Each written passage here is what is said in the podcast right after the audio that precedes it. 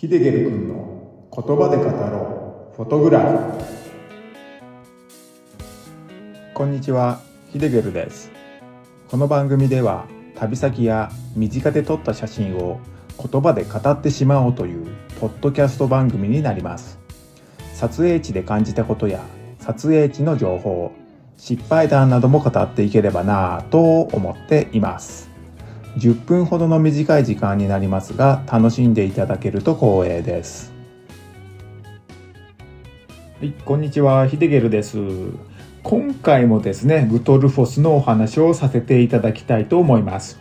そろそろですねグトルフォスのお話も後半戦になっていきますので最後までお付き合いください。それではね早速始めていきます。豪快なグトルフォスを真横から撮った後もですね、僕のね、テンションはね、落ちることなく、未だにテンションマックス状態でしたね。何度も言いますが、本当にね、すごいんですよね。グトルフォス。まあ、語彙力がなくて、同じ言葉ばかり連発してしまってる形になってしまって申し訳ないんですけど、本当にね、すごいんですよ。大迫力でね。もうね、興奮しっぱなしでした。真横から撮った後なんですが、まだね、先に行けるみたいだったので進んでみました。正直ね、第4回で紹介した写真以上のものは撮れないと思っていたので、せっかく来たんだし、まあ行ってみようかなってね、そんな程度の気持ちだったんですけど、でもね、行ってびっくりしました。その理由なんですが、先に進むと、道から岩場に続いていて、その岩場がですね、ちょっとした広場みたいに開けてたんですね。もうね、滝の中に入ってしまったかのように、錯覚してしまう場所だったんですよね。岩場のすぐ横を豪快な滝が流れてるっていうね、まあ、僕がね、立ってる岩場と滝の水面、それがね、もう一緒の高さなんじゃないかってね、感じました。滝の方を向いて近寄れるギリギリの場所まで行くと、滝にね、囲まれてる浮島に取り残されてしまったかのようなね、そんなね、感覚になります。これはね、大げさに言ってるってわけではなくて、本当にね、そう思うと思います。人がね、誰もいないっていうこともね、あったのかもしれませんが、まあ、夢でも見てるんじゃないかってね、感じでしたね。まあ、ぜひね、このグトルフォスに行かれる方がいらっしゃいましたら、まあ、写真とかね、もう撮らなくてもぶっちゃけいいんで、もう誰もいない時間に行って、この場所でそれをね、体感してみてください。きっとね、皆さんね、不思議な感覚をね、覚えると思いますね。まあもちろんね、申し訳なさそうな程度のね、ロープで区切られてるんで、その先にね、行かなければ、まあ安全だとは思いますね。まあ保証はできませんけどね。ではですね、この場所から撮った一枚を紹介していきます。音声だけなんでね、どこまでうまく伝えられるかわからないんですけど、頑張って今回も説明していきます。この場所から撮れる滝の部分なんですが、1段目の滝の部分になります。1段目の滝は何度も説明していますが、傾斜がやや緩やかな箇所があったり、傾斜がきつい箇所があったりと、滝のね、流れてる地面の部分がボコボコしていて、凹凸になってるんですよね。だからですね、水の流れる様が一定に流れているわけではなく、入り組んで流れています。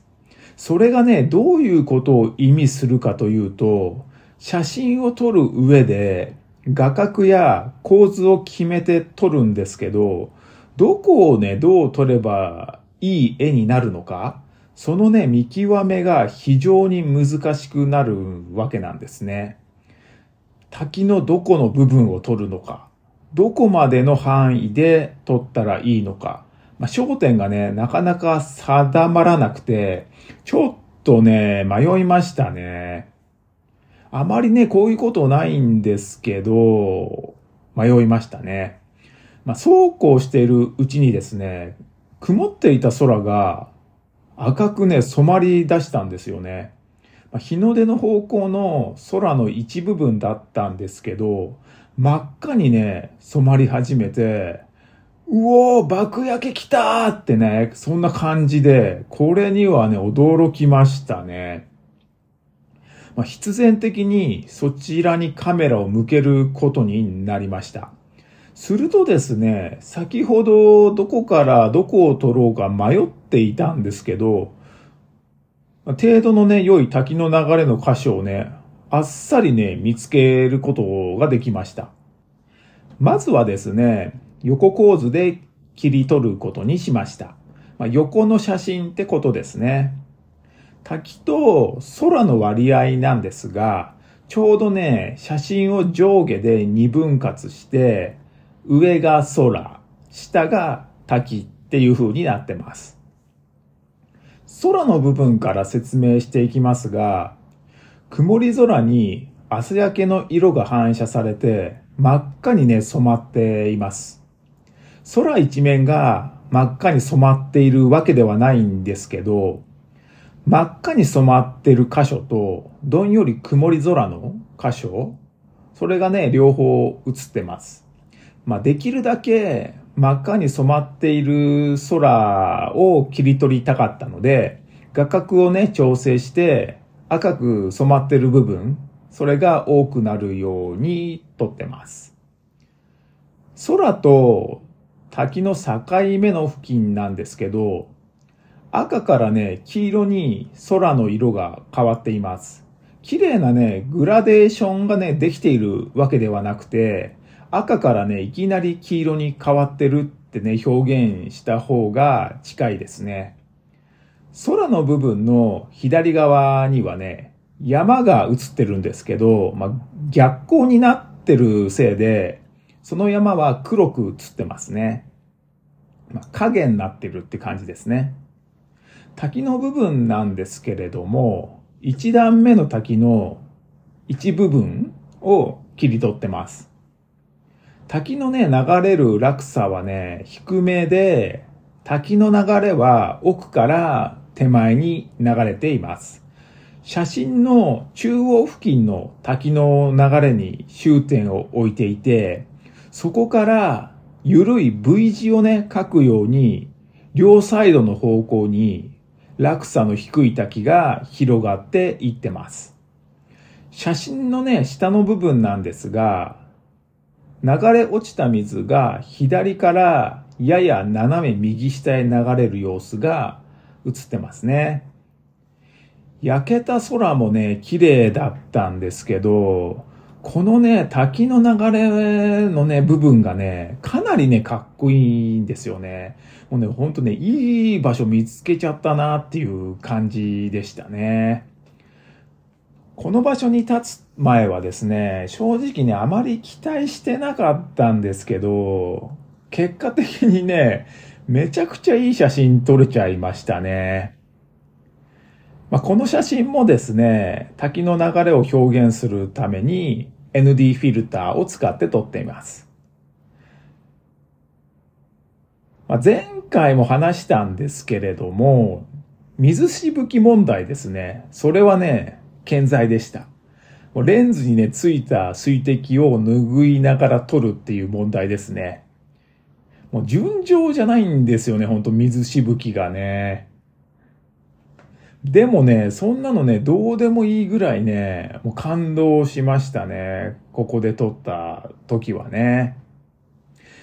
もうね、またね、再度言いますけど、グトルフォスね、最高ですよ。はい。ちょっとね、この時のね、興奮を思い出しちゃってね、少しだけ長くなっちゃったんですけど、今回はこれで終わりにします。いかがでしたでしょうか？もし今回お話しした写真を見たいという方は概要欄に URL を貼っておくのでそちらをクリックしてご覧になってください。答え合わせって感じでね見てもらうのもいいですし写真を見た上で再度聞き直してもらっても面白いかもしれません。もしご意見ご感想質問などがあれば概要欄に Q&A コーナーを設けていますのでそちらに書き込んでください。最後までご視聴ありがとうございました。ヒデゲルでした。